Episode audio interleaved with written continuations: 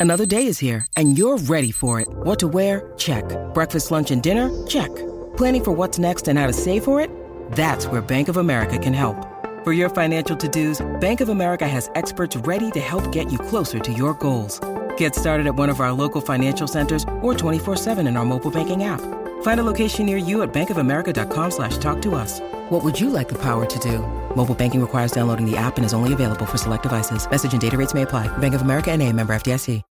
When you need mealtime inspiration, it's worth shopping Kroger, where you'll find over 30,000 mouthwatering choices that excite your inner foodie. And no matter what tasty choice you make, you'll enjoy our everyday low prices, plus extra ways to save, like digital coupons worth over $600 each week. You can also save up to $1 off per gallon at the pump with fuel points. More savings and more inspiring flavors make shopping Kroger worth it every time. Kroger, fresh for everyone. Fuel restrictions apply.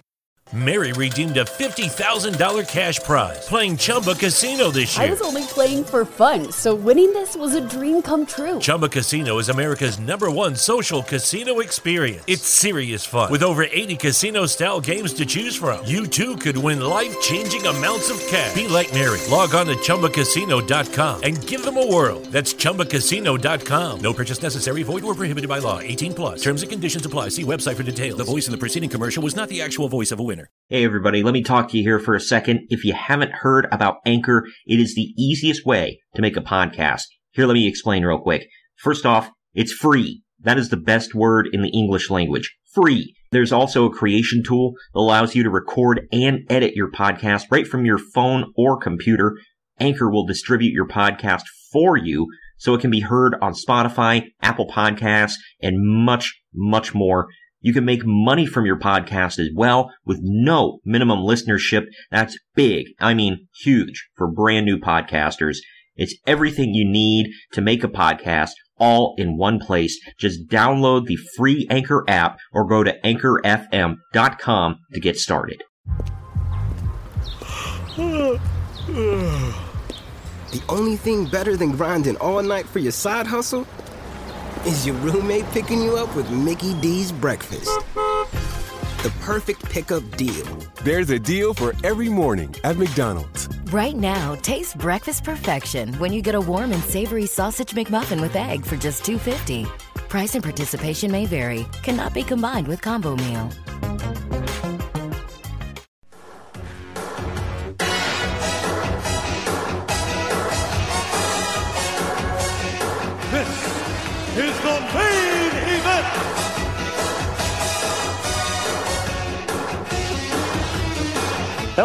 Welcome everyone to the main event, Mark's podcast. I am your beloved host, lifelong wrestling fan, and figure enthusiast, Troy. And joining me as always, he is your other co-host extraordinaire, our WWE Walking Wrestling Encyclopedia, and the Kama Mustafa to my D'Lo Brown.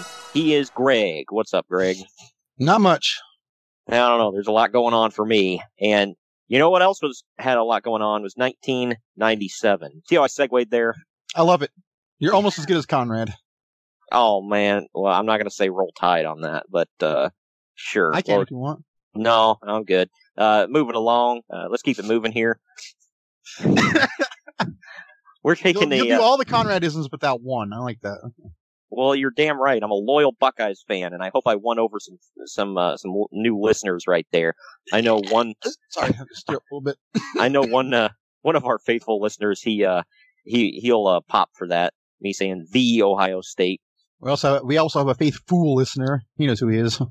Oh man! But today uh, we're diving into 1997. Other than our uh, bonus show from July, this is the first Monday Night Raw or SmackDown or just like weekly show period that we have covered on the podcast. But there's some good reason to cover this one. I mean, we were covering it for one specific moment, but there's stuff on the show I forgot about. Like, were you? uh did you you you went back and watched it recently? Did you remember all this? Uh yeah, I did. Yeah, of course you did. Walking Wrestling Encyclopedia there. I This was like one of my favorite years, man. yeah, 1997. I hadn't started. I started watching wrestling at the end of 97, like uh, right before. I think it was it was between Badd Blood and Royal Rumble, somewhere in that vicinity. I started watching. So this was uh, all new for me. I mean, I've never seen this Raw, this particular Raw, start to finish, but I've seen clips because it was so uh, historic, and I didn't realize some of the stuff that was on this show until we uh, decided to watch it. I also think this was the first Raw in the Garden.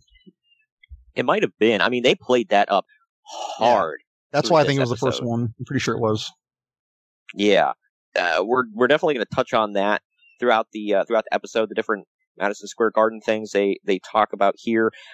But yeah, I mean, first of all, I want to direct everybody to social media on Twitter and Instagram. We're at main event underscore marks, and on Facebook we're main event marks pod. That's after the facebook.com forward slash blah blah blah.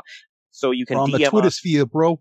Hell yeah, we're on the uh, fire breathing Twitter machine and the smoke blowing Instagram machine, bro. it does blow we're, a lot of smoke. Yeah. We we are everywhere, and uh, you can follow us on all of those. We're also available on YouTube if you're listening to the podcast on YouTube. If you want to listen to just the audio version and not have to go to YouTube, we're available anywhere you get podcasts. But definitely like and subscribe, throw up a rating, all that good stuff. We appreciate all the feedback all of our listeners can give. Now we've had an eventful month here so far for September. We got more to come, and then October is going to be a damn good month as well. I'm looking forward to. We'll get into all of that more at the end of the show. But right now, I think it's time to dive into the news and notes from the time. What say you? I'm good. okay. You strapped in? Hold on. Hold on. Okay. All right. Here we go. Us on Twitter and Instagram at main event underscore marks and Facebook at facebook.com forward slash main event marks pod. Today tastes like heading out the door and driving into town. It tastes like grabbing snacks and a Coke and singing as loud as you can. Today tastes like anything could happen. And it never tasted this good. Summer tastes better with Coca Cola. Wherever you're going this week, don't forget to grab an ice cold, refreshing Coca Cola from 7 Eleven. Now, back to our program. Uh, the first couple stories here are sad stories from the time, but they need to be touched on. Oh, the man. Fir- they're uh, deaths in the wrestling Yeah, I so, had a feeling. Yeah. yeah, this first one. Fritz oh, wait, hold on, real quick. It's sad because coming up is another big one about to happen in like a month after this. That is oh. horrible to think about. Huh. To, oh, yeah, yeah, you're right. Yeah, man. Uh, well, I think, yeah. Well, it happened. It happened the night of Badd Blood, so it was, yeah. It was yeah. A, it's in a couple of weeks. That's right. I forgot. Yeah, we'll touch on that here here in a few. But Fritz von Erich passed away from cancer at the age of 68 this week, right before the show, or the week before the show, I should say. He uh, obviously a big legend. He built the Dallas territory. Man, that family was just racked with horrible tragedy. I think the first major one was when his there there was the oldest Von Erich boy. He uh, he died at a very young age. I think he was still a child by getting electrocuted outside of their house. And uh, Fritz found him like face down in a puddle or something like that. Yeah. It's just, uh, uh there isn't there a Dark Side of the Ring special about that? Yeah, yeah. yeah everybody, we direct everybody to that show every single week. But seriously, uh, if you want to know it's tough to watch, but it's it's gonna sound it's gonna sound weird. It's tough to watch, but it's a good watch if that makes any sense. Um, yeah, it's really well like, put together. Well, like people like listening and watching those uh, crime dramas or uh, you know the the pod the true crime things. So I, I, mean they're interesting even if they're hard to watch. That's all the the death uh, they have. That's not the one they showed during Raw, is it? What? There's a there's a graphic they showed during Raw of somebody else who passed away. I had no idea who he was during the show we're about to review. Oh, I didn't even notice. No. so, did you not watch the show? I did, but I didn't notice the the any rest in peace yeah, there's anything. A whole segment on it right before the Austin moment. Oh, hmm. Or after, after, yeah. I must have not been paying attention to that part. so I don't know. You'll have to. Who was it? That uh, name's Dick Brower. Ah, okay. The Bulldog uh, or Bulldog Dick Brower. I'm I'm not sure, or maybe uh, I know he's an old wrestler. I'm pretty sure. So I that's that's all I know about him. I, I really can't associate anything with that name. Uh, getting out of the sad news, though, the Funk Family Indie Show held in Amarillo, Texas this week, or excuse me, the week before the show, was billed as Terry Funk's final match in his hometown, and the main event uh, was Terry Funk versus Bret Hart, and it was filmed for a Barry Blaustein documentary, tentatively titled Beyond the Mat. Uh, I, I I don't know about you, I've never heard of that Beyond the Mat. Wait, what is what is yeah, that? I've seen it multiple times. I have the DVD of it. I'm joking. Being Oh. smart. I've, I've seen it. I I've seen it really like a couldn't tell, times. honestly. Also, yeah, no. Yeah. Kind of. Oh, now I get to grill you for, for not understanding my sarcasm. You always get me. That was a really good film. If nobody's watched Beyond the Mat, go do it. It's a little depressing, but I mean, Well, yeah, they cover the screw job, Mick Foley taking 47 shots to the head, Jake the Snake doing drugs. Only a Yeah. little. You know, there's some good stuff in there too, pal. hey, get out of my room so I can hit my crack pipe.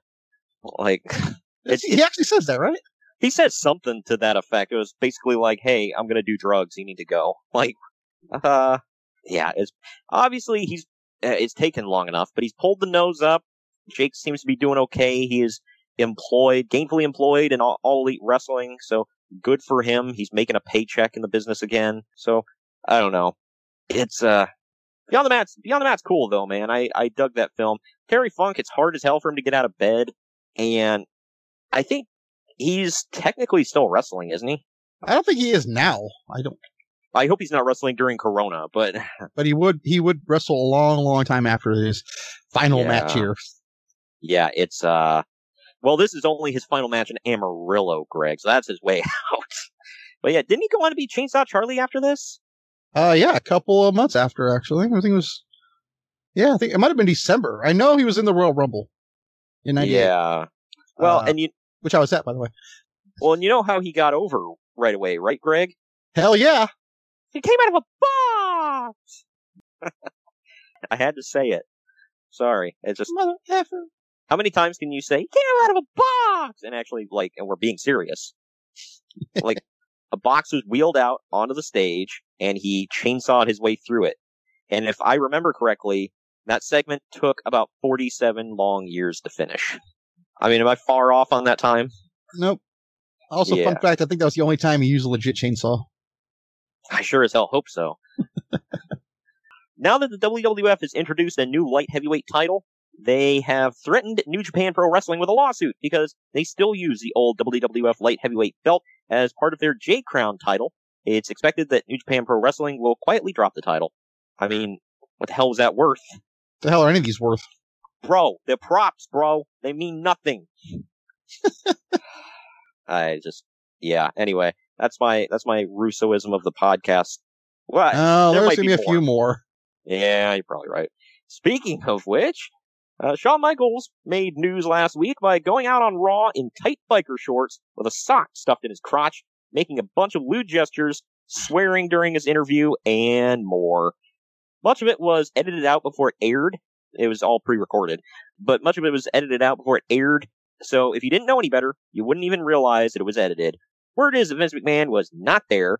During the promo, Shawn also talked tons of crap about The Undertaker, calling him a chicken, I'll say crap, and other names that were edited out. Undertaker wasn't there in the arena and only in a pre-recorded video. McMahon, Undertaker, Bruce Pritchard, and pretty much everybody else was furious with Shawn. He was later fined quite a chunk of change, but McMahon actually pointed at this as an example of what the product needed more of. Attitude, pal. We need more attitude. God dang it. I, I That was think all from Bruce think Pritchard, by the way. I think that fine that Shawn paid probably ended up being a really good investment. So Yeah, I don't know. Th- This was uh, they they hadn't officially titled it the Attitude Era yet, if I remember correctly. And this was when he was, you know, Vince was talking about because that Pritchard said that's what he remembers is he he went into the meeting and he was complaining about the segment, but at the same time he was saying we need more of that. That's attitude. And next thing you know, they made the Attitude Era. So I guess we can somewhat blame Shawn Michaels for it. Yes? No? I don't know. depends on your point of view. Yeah, Shawn Michaels in his tight, tight shorts. That whole wasn't segment, Michael Cole interviewing him? No, it was Jim Ross. Because JR was complaining about it, saying, yeah, he kept jumping up and putting his crotch in my face. That was real appreciated. Appreciated. Is nobody gonna compliment his his great vertical jump or leap. Yeah, right. I mean, Jim is I don't know, close to six foot, I'd say, and he's jumping up, putting his crotch right right in his face. He should have been yelling "Boomer" sooner every time he did it. What the hell? No, I, would- I if I were if I were Shawn or Jim Ross, every time he did that, I would have been like Garth on uh, Wayne's World. Every time he saw a pretty uh, pretty girl, he'd be like, he'd stop talking, he'd go swing, and then go right back to what he was saying. FMW in Japan drew their largest crowds in company history thanks to the WWF and All Japan Pro Wrestling. The show drew somewhere between 40 to 50,000 people, depending on what you believe. Along with all the usual FMW matches, the show also featured Ken Shamrock versus Vader and a work shoot style, quote, Ultimate Fight Rules cage match. However, Shamrock is still dealing with lung issues, and on a bump early in the match when Vader powerbombed him, Shamrock began coughing up blood again. WWF representative Bruce Pritchard was at ringside and immediately called for the main uh, for the men to finish the match because they don't want Shamrock getting hurt on a non WWF show. So the match was stopped while doctors rushed in to check on Shamrock. Word is FMW paid WWF around hundred thousand dollars to be able to use Shamrock and Vader on the show. Do you remember Shamrock going through these issues? Yeah, a lot of issues. Yeah, there's always back, ankle, vomiting blood. Uh, Didn't they make an angle out of that on Raw one time where he was coughing up blood? I feel like that was his last angle. I think it was with Jericho, if I remember correctly. Huh. Was it Jericho? I think so. That was the last time we seen him in WWE, I believe. Oh wow. So Le Champion, uh, he put put Ken Shamrock, old Kenny, out of the uh, the WWE. Nice. Yeah, I I don't know. I specifically remember. I don't remember the angle. I wish I did, but yeah, obviously you do better than I do. But yeah, I just for some reason that stuck out in my mind. I was like, I remember him coughing up blood in the past. Obviously he's fine, so it wasn't like a continuing harping issue. But I don't know. And he went back to UFC. Not sure that was the smartest move he could have made, but I don't know. No, it was great. He got knocked out by TRT three times. Yeah, great. Uh, I'm sure Yeah, he made good money. yeah, I did not. I, I hate it. I've always been a Shamrock mark, so I absolutely hated it. But I mean, Not sure, he, once, not twice, three times. I'm sure he made some good money losing to uh, Tito. So uh, whatever. Who am I to judge? Speaking of FMW, uh, Atsushi Onita is still claiming that he's working with the WWF to attempt to do one of his exploding ring bomb matches in the United States. Oh, good God. Onita has had the dream for more than a year, but as of yet, it hasn't taken place. Yeah. So Oh, what a dream, man. That guy's shooting for the stars, huh? yeah, right. Man, ba- baby, I woke up in the middle of the night with a cold sweat, and it's going to be called an exploding ring bomb match, baby. That match is going to be a bomb.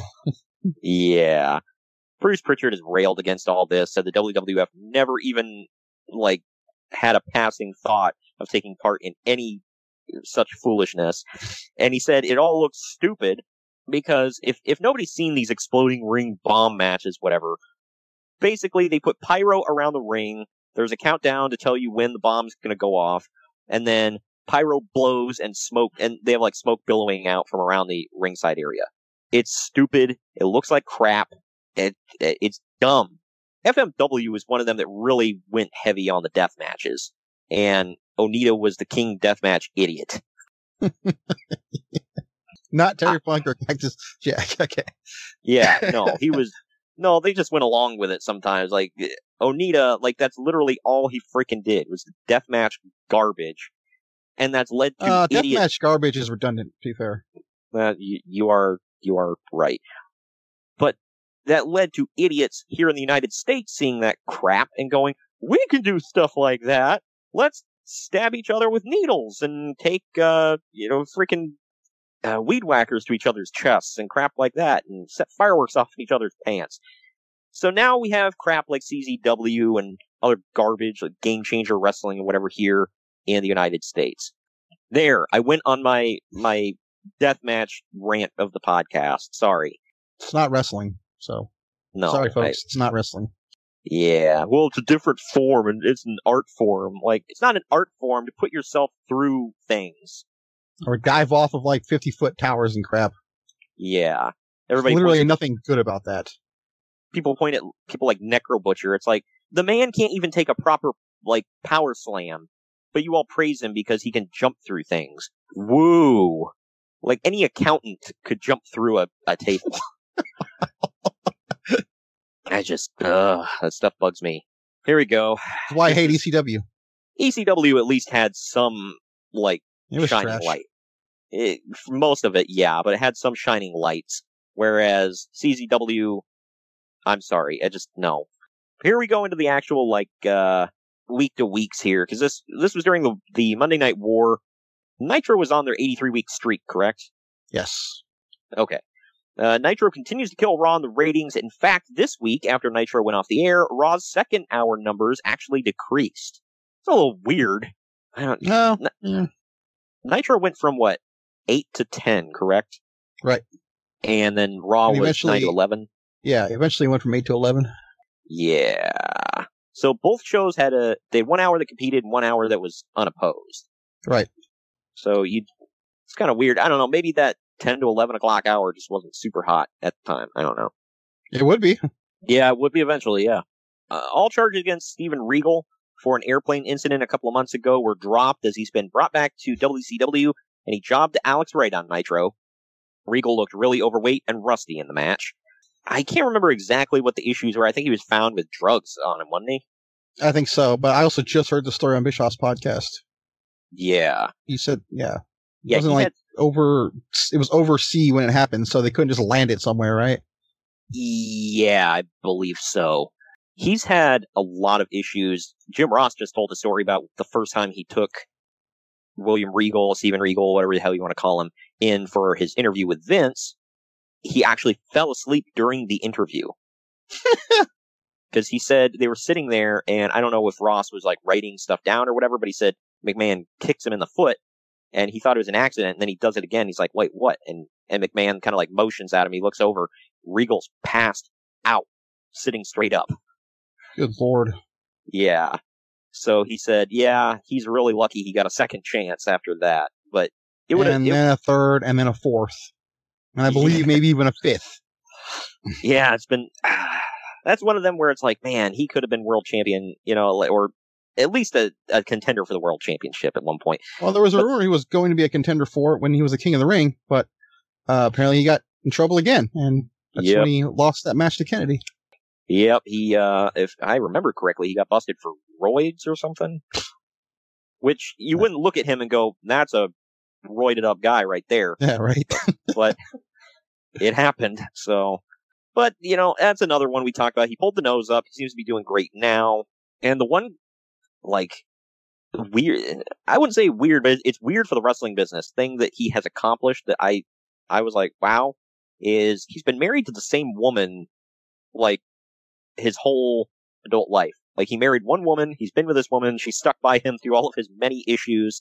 And, uh, yeah, that's just for, for the wrestling business, that's not common. So, What, like him and Eddie, right? That's it. yeah, right. Oh my gosh, and Vickie is a saint for putting up with all the crap she did. uh, Kevin Nash had surgery on his knee. I know. Hold for the shock value. This is like what number two of like forty-eight. Uh, he, I think he's up to at least six or seven at this point. Uh, yeah, he's. I remember at one point he said, "Well, I've had 13 knee surgeries between the two knees," and they, it's like, yeah, that was forever ago. But uh, Nash had surgery on his knee and is expected to be back around late November. Ric Flair is expected to be back in early November from cosmetic face surgery. We'll talk about that on the next podcast. Dean Malenko suffered a back injury last week and has missed house shows ever since. And Scott Hall has been on crutches all week for some reason, but is expected to work Halloween Havoc. Yeah, man, what the hell was going on in that company? Everyone's like jacked up. yeah. There were some speculations that Scott Hall just didn't want to work, so he was No. using using crutches. No, was the surprise of the century. Yeah, well, Hall didn't want to work. What? Oh, I bet he worked the bar though that night. He is the bar. Oh, missed that one. All right. Just to show how much of a disorganized mess WCW is lately, they've been airing ads for the next two months of house shows. Sorry, just lately. they've been It's been a while, dude. Okay. Yeah, I think since its existence, but but they've been airing ads for the next two months of house shows advertising the Four Horsemen versus the NWO But on Nitro this week, Ric Flair disbanded the Horsemen, so that group is done. Card subject to change. Yeah. WWF has been hanging their hat on that literally forever. So. Well, I mean, yeah. if you have it, use it. I mean, it's not like it's a made up thing. I've always, Right. ever since I was a kid, man, I seen that on the on the bottom. I never knew what the hell it meant until I was like twelve or thirteen. Yeah, I found out the hard way when, and it's not that it's like, oh my gosh, Matt Hardy, but I went to a TNA house show and they kept advertising Matt Hardy was going to be like one of the main guys that were there, and he never showed up. I remember that. I had to I had to console you. Like you were like broken hearted. No pun intended. Oh, oh, oh, man, I was cold blooded at the time. uh, anyway, speaking of cold blooded, let's get into ECW here. The family of Rafe, another great transition. Hell yeah. The family of Erich Kulas have pressed charges against New Jack for assault and battery and assault with a deadly weapon stemming from the mass transit incident last November. Erich Kulas, for those that don't know, was mass transit. But the charges have already been thrown out, and it was deemed the case would be better served as a civil suit rather than with criminal charges. We've talked about this on a previous episode. I think the Dark side of the ring. Got to plug it. Yep. Go watch the New Jack episode. Everybody that he has ever come encounter with apparently has dropped the N word on him. So there's that. He's I lost also, his luster like forty seven times ago. yeah. He apparently just does a bunch of coke before doing anything. That's how he lives. And it just, yeah. Okay, I'm not trying to be insensitive or anything like that. You know me, but how do you live constantly doing that? Like, I how has he not died yet from know. doing all that? Like, and I'm not even trying to be funny. He's a self-admitted coke abuser. Yeah. Like, he if, said he's, he, if he's been doing this since, let's just say 93, I believe that's when he started. That's 27 years because he still goes today. Like, yeah. How the hell is his body not giving up on him yet? Uh, sheer willpower? I don't know. Either that or he's lying about the amount he does, which I kind of hope it's true. He's lying about it. Yeah, you would hope the human body would, uh, you know, not take that much cocaine and just keep on chugging, but I, I, I don't know, man. I, I really don't have any answers at this point. Oh, but yeah, this was this was horrible. I think uh, go back in the archives in the Born to Be Wired 1997 episode. I think we cover a little bit more of this. I don't want to get into it again. Uh, just and yeah, Oh, watch. dude, New Jack and Coke, man, that's, oh man, that was an accidental pun, I swear. Uh, wow, Jack and Coke. but come on, that's a hot topic, man. Hell yeah. New New Jack uh admittedly stabbed multiple people in a wrestling ring. So eh, this he didn't technically Killed stab. MFer. yeah.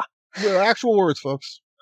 Yep. He he tried he said he tried to kill Vic Grimes at one point and uh Oh, that's Yeah. good. That means, you know, he's not racist. He'll kill any color. Okay.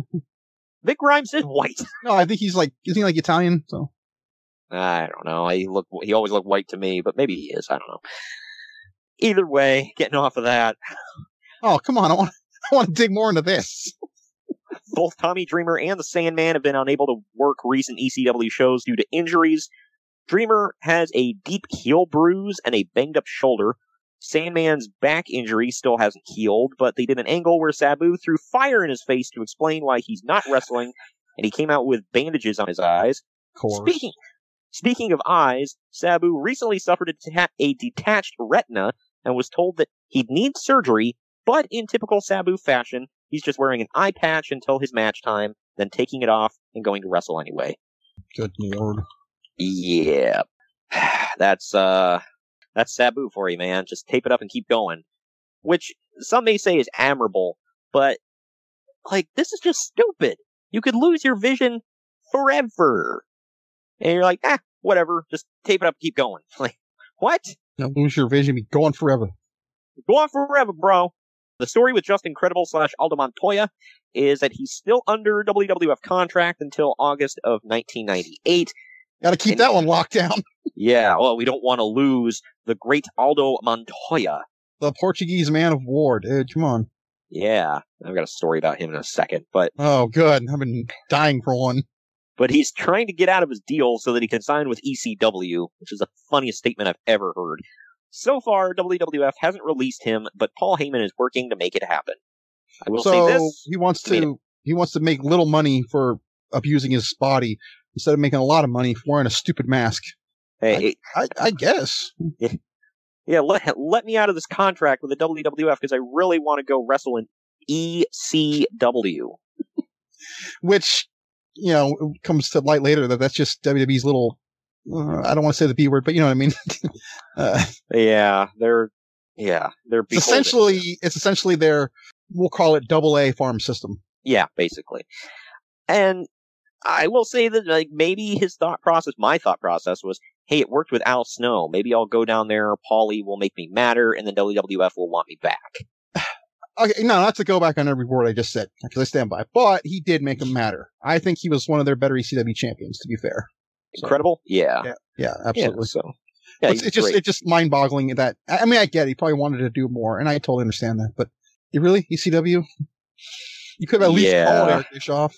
Maybe he did. He's like, "Hey, uh, hey Eric, um, you got a jobber role for me? Dude, your your lucha division is or uh, cruiserweight division with all luchas is amazing. Imagine a Portuguese man of war getting involved. Oh, money. Yeah, right. Like Portuguese. I, this is a story I had about him. Bruce Pritchard was talking about. They wanted a gimmick for him, and well, he's Portuguese, and and what what what do a lot of Portuguese people do? They play soccer. So they were bringing in like they're in this pitch meeting, and the uh what, what, what do they call the the services people? I can't remember what they're called that come up with all the the like the costumes and whatever and send them over. They're bringing in these soccer jerseys and these soccer balls. And they're like, oh, he can kick the soccer balls out into the crowd and you know for the kids and whatever. and we can I sell remember these, this now. yeah, and we can we can sell these jerseys for him, whatever. And Vince was like, great. Does he play soccer? And they're like, well, we don't know. And he's like, so you never checked on this. You're just like, oh, well, he's Portuguese. Portuguese love soccer. Therefore, you So know, do the Brits and, and Brazil and, and I don't know Mexico. Yeah. And they're like, mm, no, we just kind of figured, you know, it would go with the gimmick. And he's like, well, if he doesn't play soccer, like what that, to which I see his point. I see his point. However, on the other hand, they made Rikishi the Sultan. Yeah, I mean, because you know all Samoans are. Is that an Indian thing? I think, well, he was Arab, I think. Okay, well, sort. an Arab. Okay, so all Samoans love the Arab culture, right? That that goes hand in hand. That meshes. Yeah. Let's make you look like a genie in a mask. I, Bro, they're gonna put the Iron Sheik with you, bro. You're gonna be huge.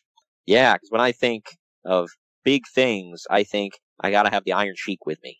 And eventually, I think uh, Bob Backlund was with him too. Yeah, that makes a lot of lot of sense. Go from Sheik Baby to So- Mr. Backlund.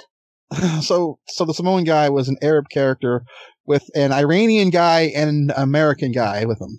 Yeah, it was just, it was all kinds of all kind of good stuff. Greg, you're you're you're catching up. And he had a WrestleMania match, by the way, against the future one of the greatest names in wrestling history. Just think about that. Wait, did he? Yeah, he faced The Rock. just just think about that, though. I don't even remember that. I j- all right. Uh, moving on here. New York. This Keep one. here. This one really jumped out at me as like f this guy. But do you do you know Phil Mushnick of the New York Uh, Post? Yeah, I mean, I've heard Vince McMahon's rants about him, so yeah. Okay, well, here you go. Uh, New York Post writer Phil Mushnick. Uh, yeah, not to be confused with Sam Muchnick. He, uh, he ran the NWA for years. He's actually respectable and, uh, you know, knows something about wrestling. This guy, uh, he, he's a terrible turd. I don't know if he's still alive, but even if he's not still alive, he was still a terrible turd. But he wrote a column this week saying that Ted Turner should help all the children of the United States by canceling WCW. He criticized the company for promoting abuse. Check out this list and try to keep up. Sorry, it's just it's just because what WWE's about to do, he might be picking on the wrong company. But go on. Well, yeah. But he said WCW is promoting abuse of women, sexual harassment, terrorism, negative ethnic and racial stereotypes, homophobia, vandalism, graphic violence, and worst of all, Dennis Rodman. I will give him Dennis Rodman, but I'm like blanking on the others. One Yeah, of the things was uh, adamant about, they never had any man on woman violence or did any of that because Turner Legal would have thrown him off the air. I mean, if he was referring to like Disco versus Jackie, whatever. But that was a comedy thing, and Disco took a brunt of the of the whooping. I know, but I, I'm just I'm digging here. And Uncle Dave was reporting on this, and he was like, well, if you're going to go with the man on woman stuff, you should probably pick on the WWF, not WCW. Yeah, right. Uh, like the sexual harassment, again, probably more WWF. Terrorism, Dave was flabbergasted by and had no idea what Sam Muchnick or Phil Mushnick was talking about. He's about eight years early because that whole thing with Muhammad Hassan's going to happen Oh, eight years later. But yeah, yes. Uh, negative ethnic and racial stereotypes. I'll give him that. Okay. I just I'm on in WCW of what though? Yeah. Like. Again, I mean, you'd have you'd have to dig back into the past of like maybe if he saw the whole Harlem Heat being let out by chains by a guy who looked like Colonel Sanders. I guess there was that time when Hall and Nash kind of like tried to bribe the cruiserweight division. I forget what they were trying to get him to do, but they brought tacos in all the Mexican guys. Maybe that was a thing. Gosh, But that's yeah. uh, that sounds like something WCW would do, uh, especially. I, it was two. Hall and Nash too, so yeah, you can see them doing. I'm not excusing it, but that fits in with what they were doing. But Yeah, well, they've. I mean, it's used- something that's going to get you thrown off the air, though. You know what I mean? Yep. Well, that was that's all that, but it just Real quick, Bra- uh, since we're on this, I, I recommend going. This is like one of the only times I'll ever advocate for this idiot, but go watch Jim Cornette's raw shoot on this guy when he talks about Brian Pillman's death. It's oh yeah, he goes off on him, man. it's just it's crazy.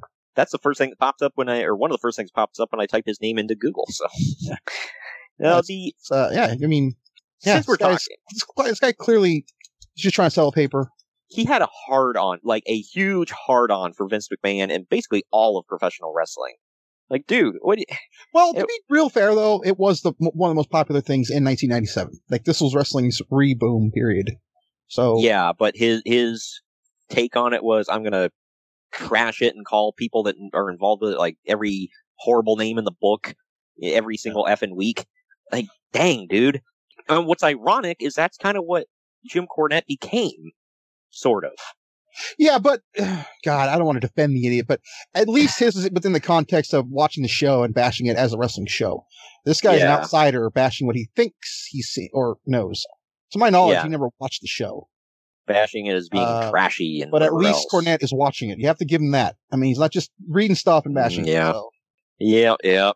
Well, and since you brought it up, we'll talk about this is the last television appearance for Brian Pillman, which I didn't realize until I was looking at it. Uh, he uh is never seen again after this. He he dies.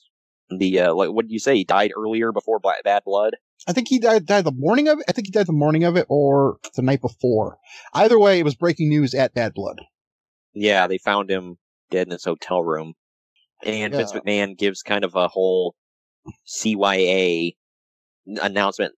You know, during like when he dies, it's kind of well, you know, this happens in all forms of sports and entertainment, and uh, you know, we don't know how he died, but you know, drugs are bad. It's like, whoa, dude. I mean, I get why I he was think I think it, he was. I mean, I know it's at this point what five years, maybe four. Let's just say five, right off the heels of his indictment. yeah, I mean, you know, he's probably nervous as hell. Right. I would say though, if you were going to accuse Brian Pillman of doing steroids, I would have pointed to him in WCW because man, he was jacked. Not saying that's what he was doing. I'm just saying if you had to pick out a time, he wasn't exactly like huge in the Well, WWF. he was a 200 pound defensive lineman. I mean, yeah, I mean, yeah, that's not heard of, man. That's like running back number right there, not a defensive lineman. yeah. Uh, well, and if anybody goes back and you know watches his early days at Flying Brian, he, I mean, yeah, he's freaking jacked, dude. I like, love. Flying Brian. Yeah, he was great. But the last story we have here is uh, again about MMA, and we don't like to cover MMA stuff, but this kind of shows you. I, I like to cover at least one of these if it's a big enough story per week because it kind of shows you the state of everything at the time. The new Pride fighting promotion in Japan, which will feature Nobuhiko Takada versus is it Hickson Gracie or Rickson Gracie? It is Hickson, yes. Hickson, the, R okay, is an, the R is an H in Brazil, I believe. Yeah, that's what I, I figured. If it's just, it was, and uh, in Japan, the Brazilian. U is uh, silent, apparently. Oh, okay. Yeah, oh yeah, that's, yeah. Um, but it will feature, uh, Nobuhiko Takada versus Hickson Gracie next week. Has also signed UFC fighters Dan Severn and Gary Goodridge to fight on the show. This has thrown UFC's next pay-per-view, which was headlined by Severn and, uh, six days later, into chaos. UFC had met with Pride to discuss helping each other out but UFC feels like Pride then turned around and stabbed them in the back. Uh, I mean, did they really ever get along? Pride? I don't think UFC? so. No. Um, but who got the last laugh? I'm just gonna say, but whatever. Yeah, considering you could fight and Pride in a UFC video game, so Yep, they ended up buying him out, which is Well, great because they because they got like I think they got Alistair Overeem, quite a few other people, uh, Shogun Hua, Dan Henderson. So you know they they picked up some. Wanderlei Silva was there. Uh, yeah, but I think he came to the UFC before the buyout. I think. Oh, okay. I think. Yeah, there was. I mean, I think the major reason why, because they they went down the tubes for multiple reasons, but the main reason they went down the tubes, uh, from what I had heard, was because the yakuza was kind of running things over there, and various fights were being thrown for the yakuza and stuff like that. So, yeah, uh, when the mob gets involved, it's time to shut down. There's no such thing as the mob. Oh, well, it's, yeah. Hey, I'm Italian. You know, there's no such thing as a mob. You know, uh, If you say there is, you know, something might happen to you. I don't. I don't know. I'm not saying there was some will, but something might happen to you. Just yeah. I did, watch I- your mouth. wow. All right. Well, that does it for the news and notes. Follow us on Twitter and Instagram at main event underscore marks and Facebook at facebook.com forward slash main event marks pod.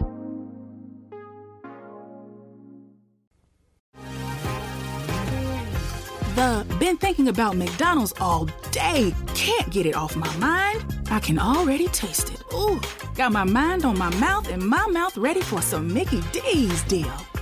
There's a deal for every moment at McDonald's. Right now, get two of your favorites for just $3.50. Mix and match a classic McChicken, a hot and spicy McChicken, or a juicy McDouble. Price and participation may vary, cannot be combined with combo meal, single item at regular price. Now, back to our program. Time to move on into the show at hand here. We were talking about WWF Raw is War, or WWF Monday Night Raw, I guess. It wasn't, I don't know if they technically called it, well, we'll get into it. But it was from September 22nd, 1997, from Madison Square Garden in New York City. The attendance was 14,615. Quite a crowd, I'll say. We start off the awesome old, with the awesome old WWF intro, followed by Jim Ross narrating a, a great video about the history of WWF in Madison Square Garden. We see Hulk Hogan, superstar Billy Graham, Bob Backlund, Fabulous Moolah, Pedro Morales. It it just goes on and on and on. One of my first notes for that was they showed a lot of WCW guys, which I was kind of shocked about. Yeah, yeah, they showed a they showed a couple of them. I yeah, Piper's in this package. Macho Man. funny. Yeah, it was funny. Uh, they even show clips of various MSG WrestleManias, TV tapings, and other pay per views that were held in, in that venue. I will say my blood started pumping with the was it I I always forget is it Thorn in Your Eye or Thorn in Your Side? Yeah, thorn in your eye. Okay. Yeah, when they started playing Thorn in Your Eye, that whole intro with everybody fighting inside of a, a burning ring inside of a warehouse, like Yeah, That was- was so badass. one of the greatest Raw ever. But I noticed some of the signage that WWF was using says Raw is War, but most of it just says Raw. So were Yeah, because Raw, transitioning? Raw's War is the second hour. I thought that was the War Zone. It is, but it's Raw's War. Uh, oh, okay, yeah. I, I just thought it was like the whole show was Raw is War, and then like the second hour was just the War Zone. I don't know. Either way, they we'll get into that whole making it feel like Can two I separate shows. Just add, by the way, in watching this back, I didn't realize that. Uh, how did I, oh, I was 10 years old when I realized one of the part, at, one of the things in the package, Jim Ross clearly says the Garden is set to play host to WWE's most defining moments, and I was like, yeah, I'll say. right? Literally a prelude to what we're about to see. Did you catch that? Uh, no, I, I didn't pay that close attention to that. Wow. I mean, he wasn't wrong. Uh, we get into the building and they do the pyro. Vince McMahon shouts his guts out, welcoming us to the world's most famous arena, Madison Square Garden. And one of my first notes of that was they were made sure to say we are 100% live. I'm like, okay, they made sure Bischoff wasn't going to spoil this. yeah. well, that Shawn Michaels gonna beat the big guy with a sidekick that wouldn't win him a green belt. Those old jabs always made me laugh. There's a jab from WWE coming up in this. We'll get to it. From Jim Ross. It's blatant as hell, but you have to know Mm. what he's talking about. So, yeah, we'll ah, get to it. Okay. Well, the opening contest is Rocky Maivia. He's got Farouk Kama Mustafa and D'Lo Brown of the Nation of Domination in his corner. He's taking on Ahmed Johnson. This is for the WWF Intercontinental Title Tournament first round. The match only goes just shy of five minutes. We start off Commissioner Sergeant Slaughter, which I have a Jakks figure of him. And Like a Mattel figure, not the Yeah. commissioner, but Yeah, I have a Jakks figure of Commissioner Slaughter, and then I have a Jakks figure of like the classic Sergeant Slaughter too. The thing I hate about it is his hat. You can't remove it. That's like the stupidest thing I've ever seen on a toy. He's got that wide brimmed hat, and it can't come off. Dumb. That hashtag that's so Jakks. But either way, Com- Commissioner Sergeant Slaughter is at ringside. He, for- he informs the other members of the nation that they have to leave ringside during the match. Crowd blows Ahmed Johnson. it takes them like 45 minutes, by the way, to get them to leave. You realize that?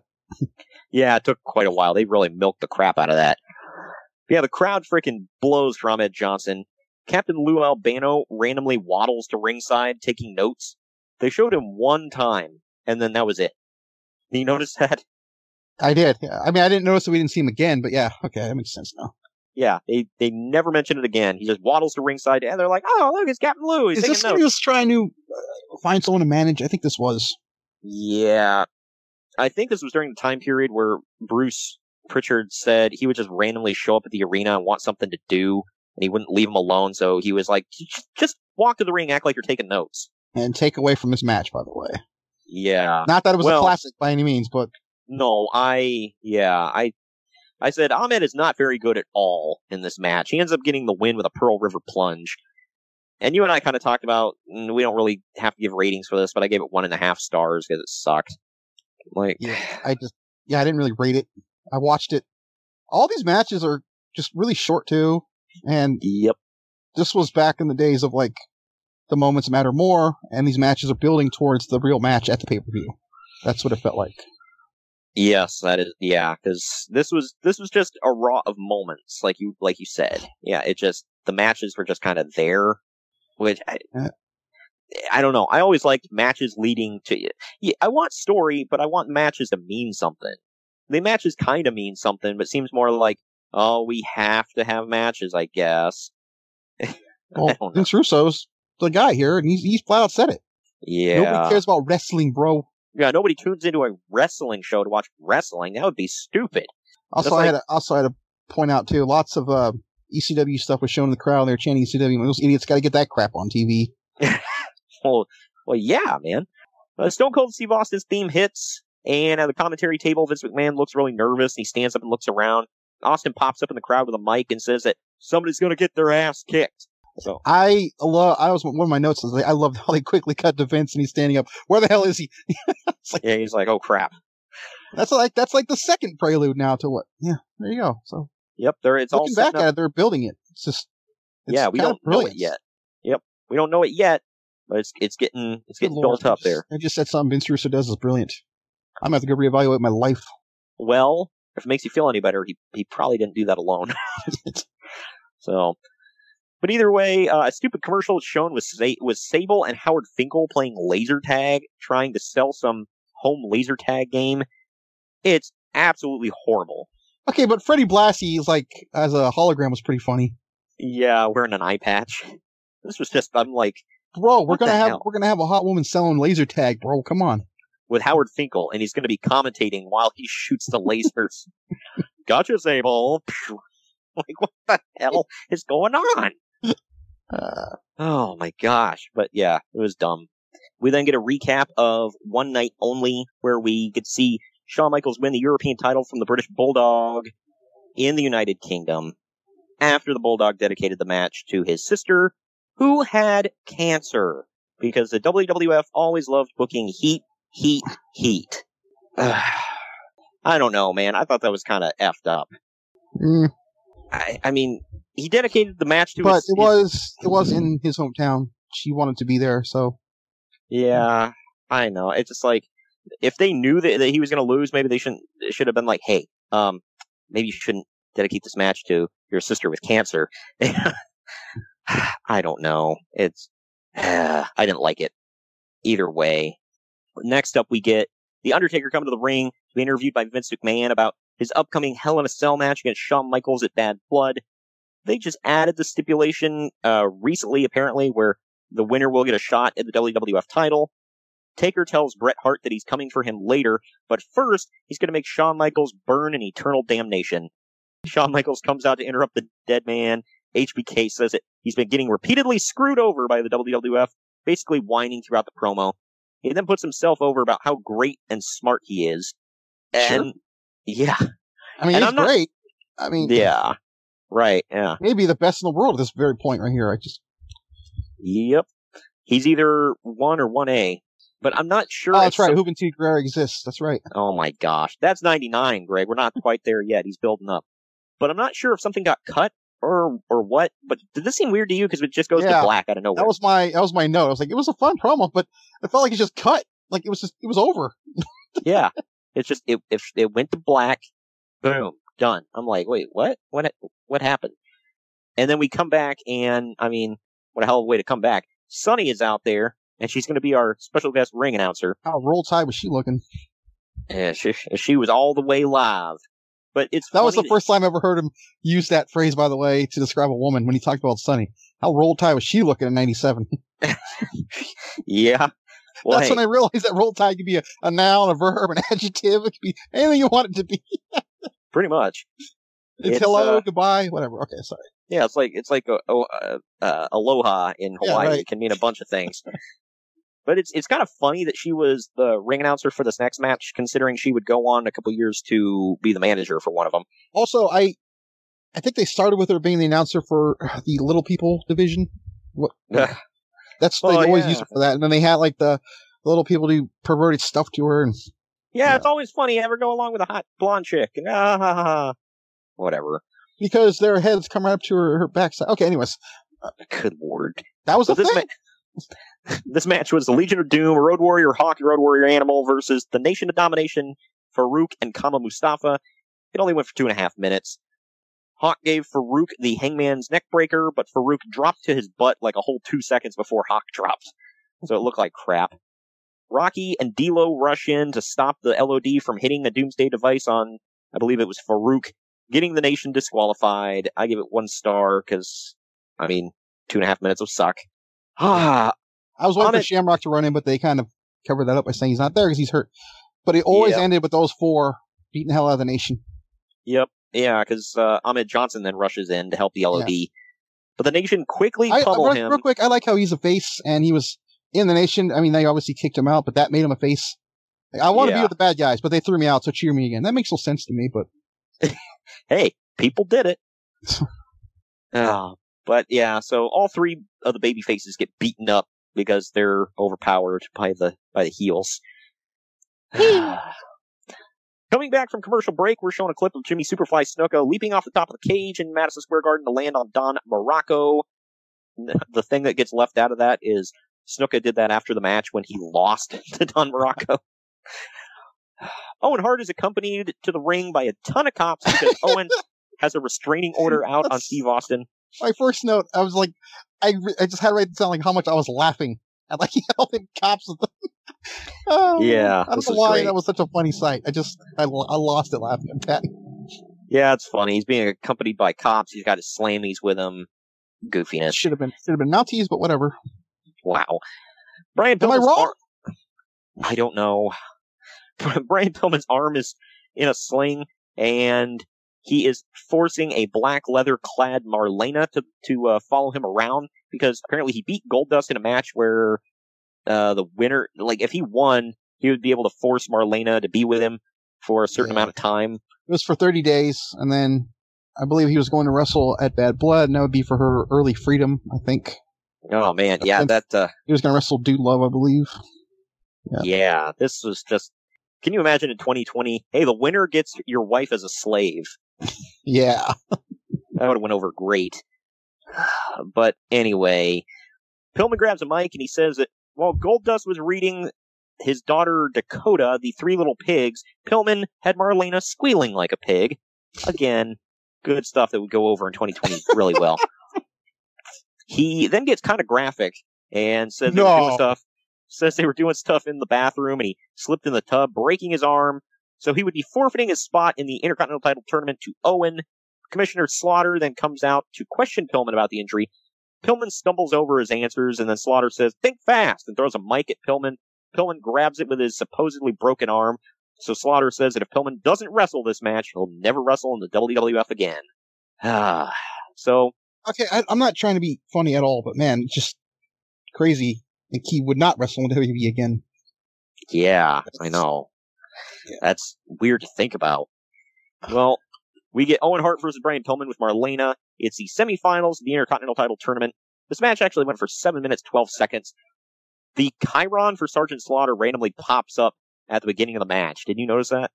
Uh, I saw a glitch. Yeah, yeah. Yeah, they were like, ding ding, match I didn't starts, see what it boom. was though. Maybe I was watching the match. I saw it come up, but I just thought maybe it said IC title tournament, bro. No, wow. No, it was it was the chyron for Sergeant Slaughter just pops up at the beginning of the match. I was like, okay. Damn it, Kevin Dunn. He slipped with those Bucky Beaver teeth and accidentally hit the wrong button. No. Uh, all right. Anyway.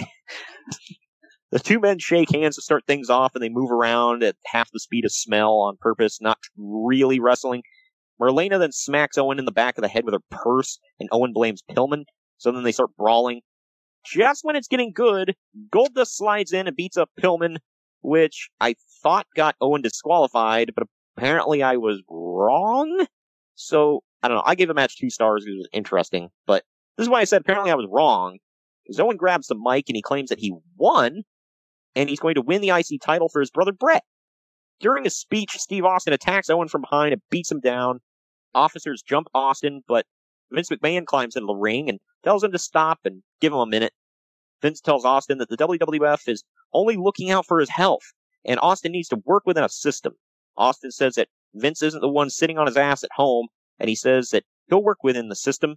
He then said that he appreciates the fact that the World Wrestling Federation cares. He also appreciates the fact that Vince McMahon can kiss his ass. Austin then nails the ugliest Stone Cold Stunner of all time on Vince, and he gets handcuffed before being led out of the arena. I love how they play the theme music for the guy who's being led out of the arena in handcuffs by police, by the way. Yeah, they should have. yeah. Ah, you're being arrested. Play his music. I'm not joking. They should have. That was a huge moment. Why the hell wouldn't they play that music? Well, it's just like, I don't know. It's just like, he's being no, arrested. no. Why are you playing you play that music? No, you play that music. It's, it's in Madison Square Garden. This is like one of the biggest moments in history. Hell no, you don't go on and blink. What's wrong with you?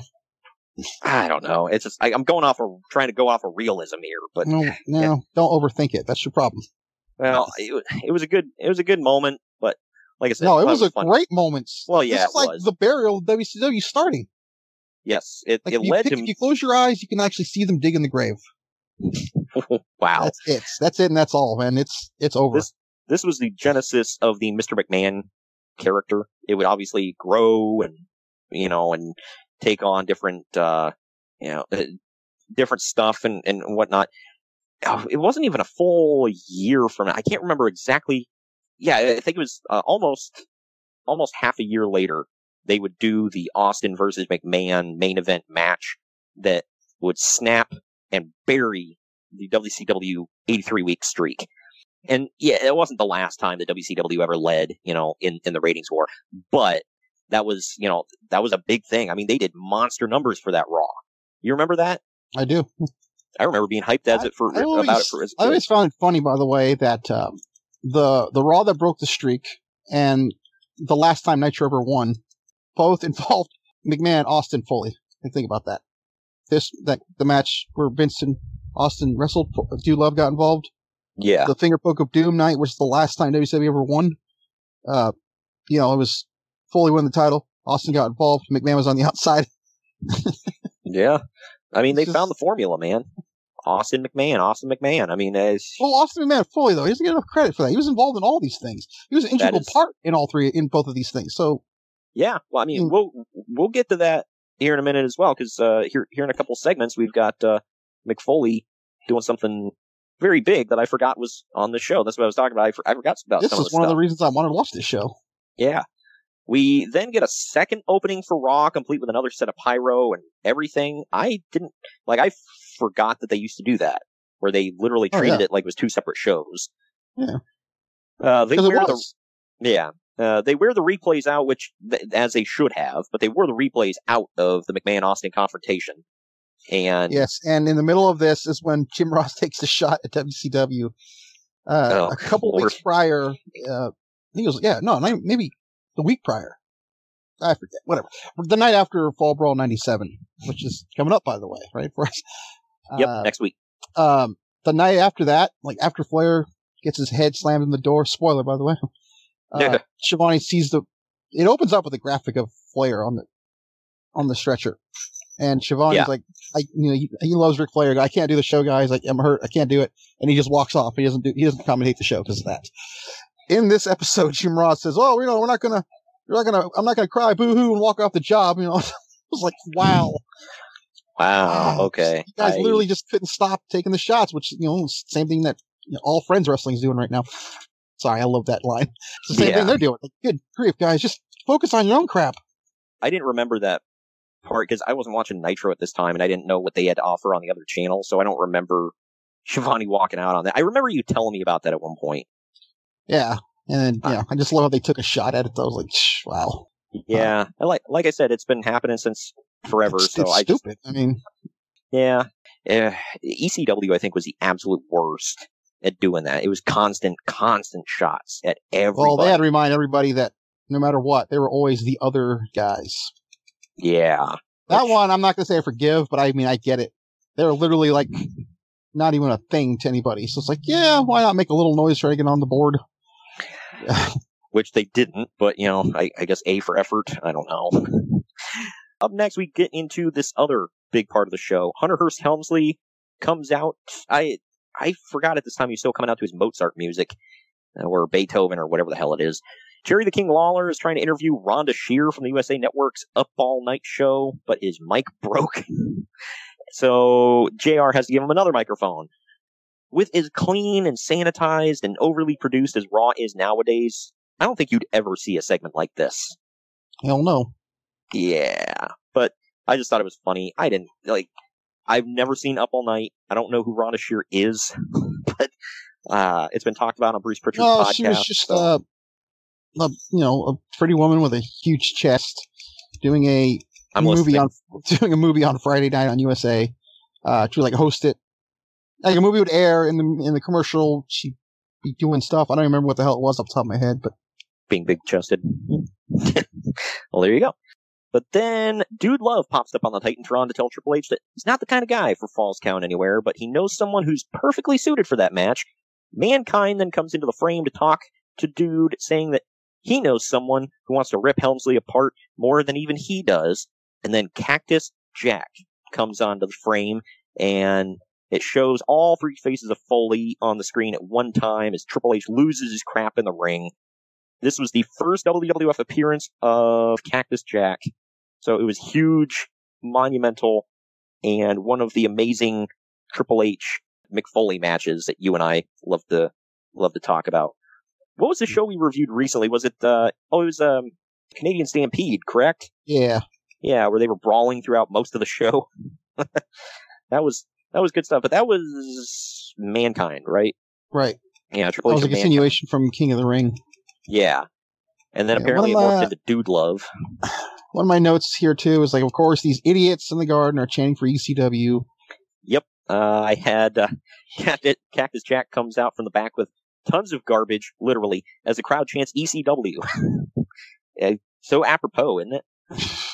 God, New was- York. What was that crap? There's Hunter Hearst Helmsley with Chyna in his corner versus Cactus Jack. Falls count anywhere. This went for 13 minutes 40 seconds. Chyna repeatedly gets involved at ringside. Chyna and Jack wrestle over a chair at one point, allowing Triple H to hit Cactus Jack from behind. This causes Chyna to get driven into the steel steps and get knocked out. Helmsley sets up a table on the stage and attempts to pedigree uh, Cactus Jack through it, but Jack reverses it into a pile driver through the table. He drapes his arm over Helmsley for the win. And Uncle Dave actually rated this match. He gave it four stars. I gave it three. What say you? I did say three. It's one of my all-time favorite matches, though. I don't mean like how good it was, just like just fun to watch. Yeah. Oh, it was absolutely fun to watch, especially from the if you watch from the beginning where Cactus Jack is introduced. Jim Ross is losing his crap. The crowd is losing their crap. Foley's in tip-top shape here as far as like you know his character work. It was it was just you know we talked about the historic moment earlier of the stunner to McMahon, which they bring up multiple times through the show, as they should, like I mentioned. But this was another huge thing towards the end of the show that I, I just loved. We get another classic MSG clip where Andre the Giant first body slammed Big John Studd and threw Bobby Heenan's money into the crowd. And we get another replay of the stunner to McMahon and Michaels beating Bulldog at one night only. Shawn Michaels and dances his way to the ring, poses, takes his shirt off, and poses some more. Shawn must pose, pal. He then calls out The Undertaker, and someone from the crowd shouts, Shawn is gay. Shawn replies, Shawn is gay? Shawn isn't gay. How about you go ask your mama if Shawn is gay? oh my gosh. This is the part where I, I say typical New Yorker, right? Yeah. You think about none of this would ever happen at a show in 2020. And I'm uh, taking away the pandemic. Well, hold on, hold on. The fan would still do that. I mean, it would not be Maybe, but- acknowledged. No, yeah. there's no well- about it. They would. I've been to hundreds of shows. But do people still do that crap and get away with it now? Wow, because I've heard like nowadays when people do that crap, they get Well, they like drop the F bomb and not the you know F U C K one. well, Yeah.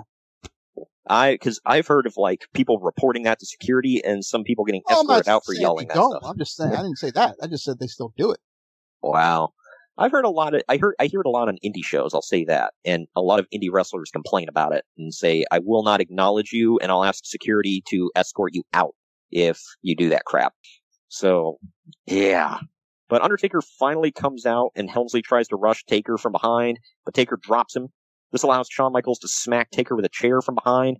Rick Rude and Chyna come out. This was the early days of DX. I think they were DX yet. Oh, oh yeah. I don't think they had. Yeah, they didn't have the, the official name yet, but it was it was coming. So this allows Shawn to smack Taker with a chair from behind. Oh, uh, Rick Rude and Chyna come out, and all four of them beat on the Undertaker with uh, with boots in the chair. Taker finally gets away from him and grabs the chair, and they all run for their lives. Taker swung the chair like an axe. I was like, damn. but I thought that was a, a pretty decent segment to set up for Badd Blood. How far away are we from Badd Blood? You know, is it a this Wait a coming? second, two weeks, I think. Oh, okay. Thirteen days. Yeah, makes sense. Follow us on Twitter and Instagram at main event underscore marks and Facebook at facebook.com forward slash main event marks pod.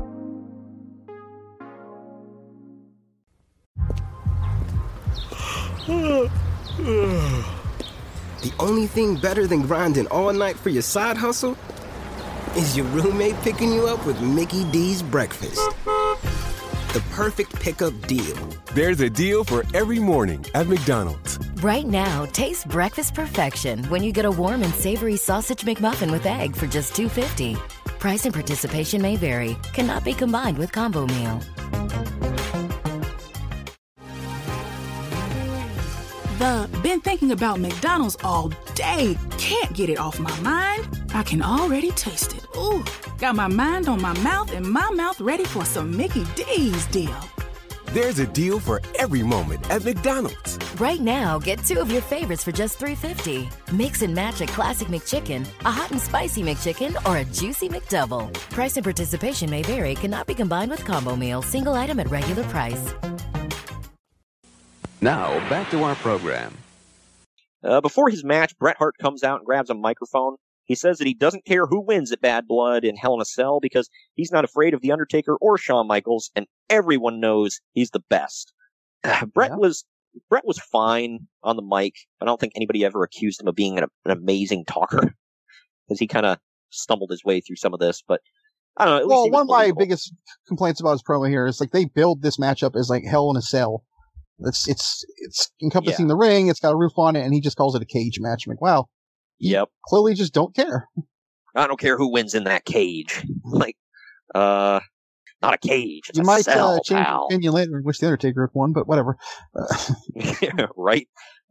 Can you imagine the Undertaker like agreeing to do a screw job? I think he would have just walked up to Bret and cracked his knuckles. But this final match of the card was a non-title match. Bret was the WWF champion. He was taking on Goldust. It went just shy of three minutes. One half of Goldust's face is painted, but it's painted black with Pillman's logo painted in gold over it. Uh, I guess head games stuff. Did did he do the half face paint a lot during this era? yeah, because he's missing Marlena, so half of him was Okay. gone. Yeah, because I actually have a Jakks figure of Goldust. Half of his face is painted, and he's in this ex- the same exact outfit that he's wearing here. Uh, but Lawler keeps making jokes about how Marlena is easy and is sleeping with Pillman throughout this whole match. This was very very little. like just little did they Ugh. know, Goldust had his own side piece in Luna. yeah, yeah. Anyway, uh, Br- I'm not joking. Just Bret as Stay usual. tuned. Yeah, Bret as usual spends most of the match working the leg. good lord. Shawn Michaels ends up wandering out onto the stage, almost looking drunk because he's just the way he's walking. I'm like, you get drunk or you just like weird? Turns out he was just weird.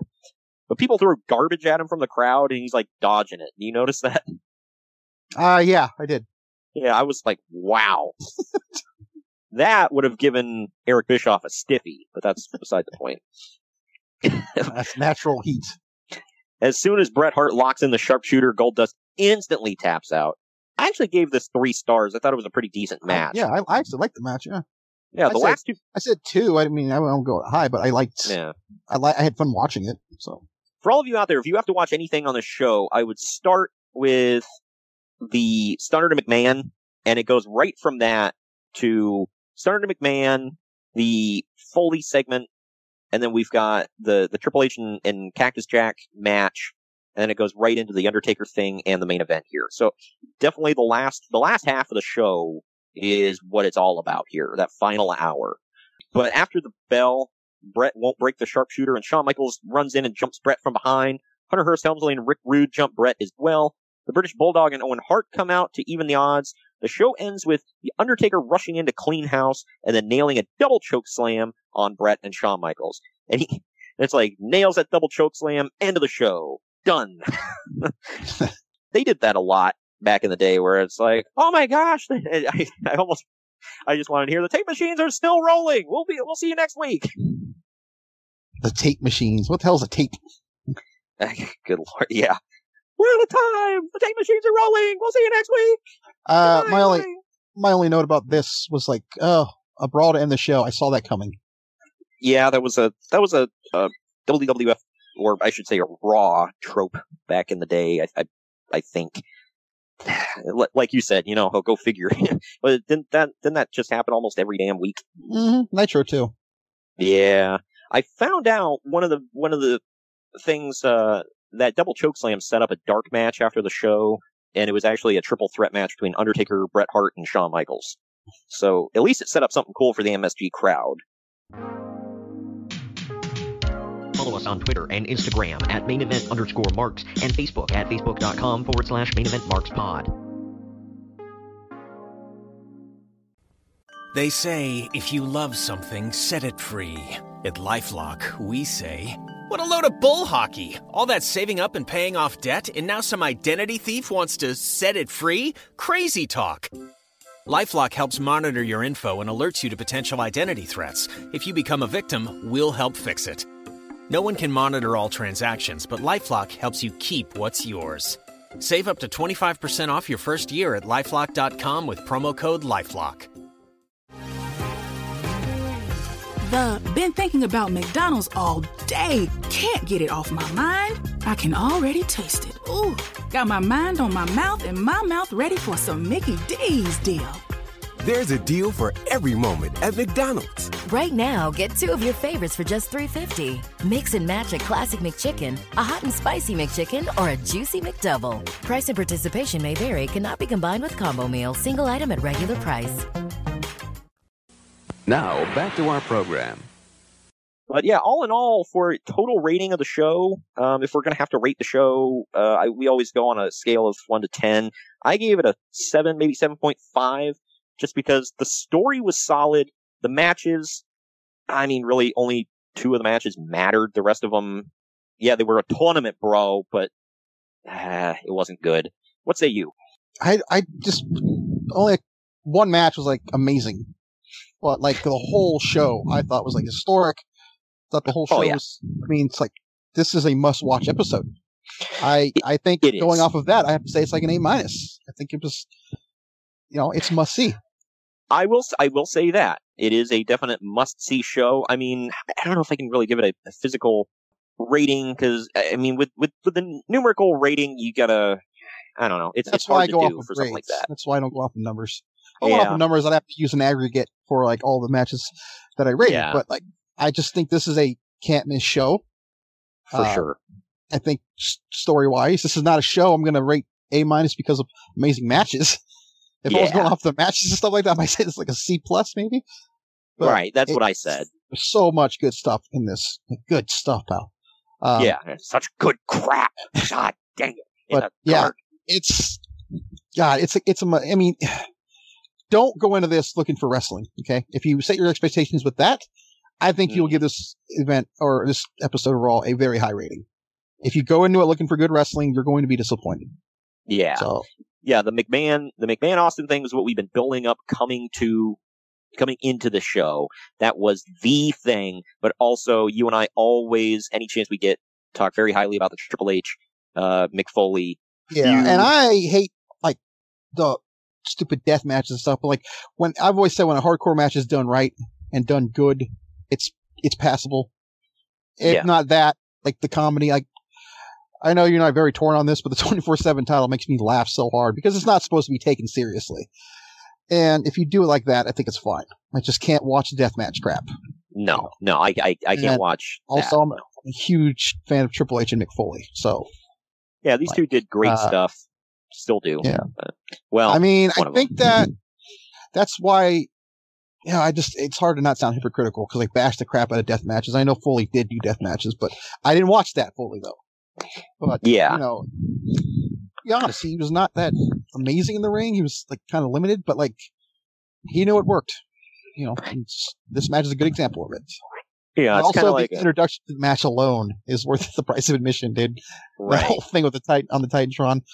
Oh man, I Yeah. was like, when I was when I saw that, I was like, how the hell do they do that? You know, I didn't Yeah, realize that at the time, but yeah. Right. Yeah, and uh, I have Jakks figures of all three faces of Foley. I need a Had to get that in. mankind and a cactus jack. Technically, I need a cactus jack. I have a Mick Foley wearing cactus jack stuff, but yeah, Yeah, I have a I have a Mick. I guess he's technically he's supposed to be Cactus Jack, but he's just Mick Foley in a Cactus Jack T-shirt. Like he's wearing like WrestleMania a 22 one.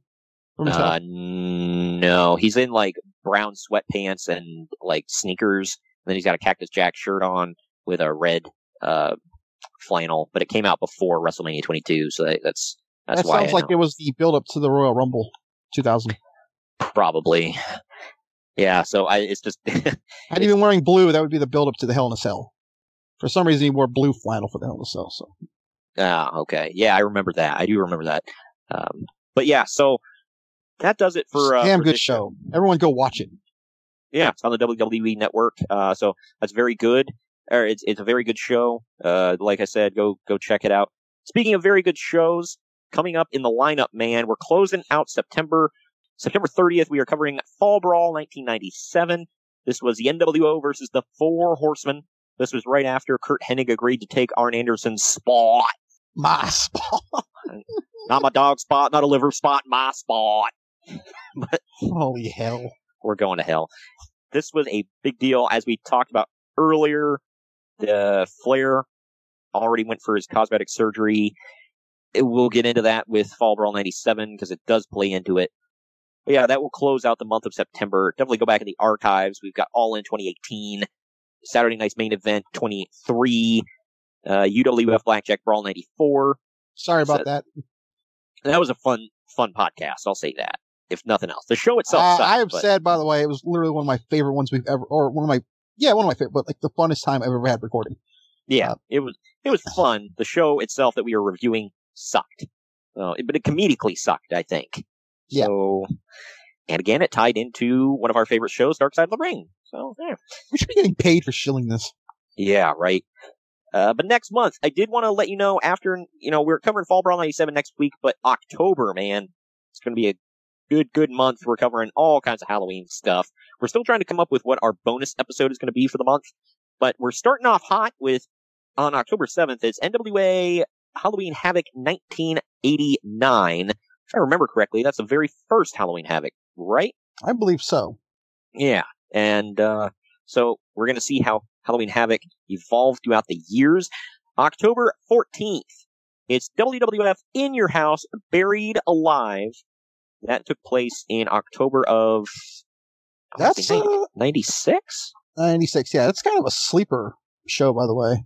Not like amazing by any means, but it's, it's a fun watch. Yeah, I mean, think, you get uh, to it's see a man get buried alive. Well, technically, you get to see two, uh, but we won't spoil it. Um, but yeah, it's yeah. it's kind of a sleeper show. It's clearly a show that is a throwaway building to Star Series the next month. Uh, but it's a fun watch. I remember this. I'm looking forward to watching it again. Absolutely. Yeah, I, I've never seen it start to finish, so I'm looking forward to it. October 21st, we got to get in another Halloween Havoc. We're going with, you want to talk about sleeper shows. This is one most people don't think about, but it's Halloween Havoc 1993. Rick Rude takes on Ric Flair for the WCW International World Heavyweight Championship, which is what the Big Yeah. Gold was called at And the if time. I if I remember correctly, that match was damn good. Yeah, it went almost 20 minutes. Yeah. We get, uh, well, I mean, this should hook you right away, man. The, the show open is uh, a six man tag match. It's Ice Train, Charlie Norris, and the Shockmaster versus Harlem Heat and the Equalizer. the Equalizer was Dave Sullivan, by the way. Oh, you it's got- weird. It's a six man because when I think of Ice Train, I think of a submission match. Hell yeah. Uh, we've got Mr. Wonderful Paul Orndorff versus Ricky Steamboat. I'm sure that'll be good. Lord Steven Regal versus Davey Boy Smith. That one I'm actually looking forward to see. That's for the WCW TV title. Dustin Rhodes puts his United States title on the line against Steve Austin. This one is meh for the tag titles. It is Marcus Alexander Bagwell and Too Cold Scorpio defending against the Nasty Boys. Sting versus Sid Vicious, but the show closer, man. Big Van Vader versus Cactus Jack Texas Death Match. If I remember correctly, this was yeah. they- Well, uh, they did the spin a wheel, make a deal, and it randomly chose Texas Death. But I believe the build up to Uh, this was White Castle of Fear. Well, White Castle Fear was like a a place they went to Yeah. to match, but uh, I'm going to say they did not randomly land on that. I think they learned their lesson from the year before about random stuff. Yeah, with the uh, oh, the, the main event is Coal Miner's Glove. Oh my! and we're not joking, but we're closing out the the month of October on the 28th. It's going to be Raw from October 28th, 2002. The show closer is Triple H versus Kane in a casket match.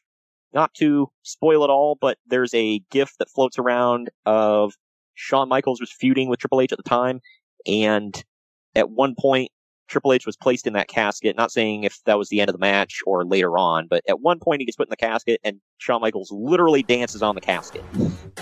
So I've been, I mean, that's not a fresh idea, by the way. He's done that before.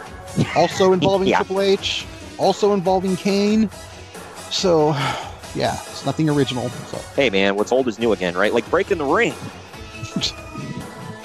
but anyway, yeah. So that is the month of October. I'm very excited about October. I'm still excited about the end of September because we got one more great show for you before we get into the season of All Hallows Eve.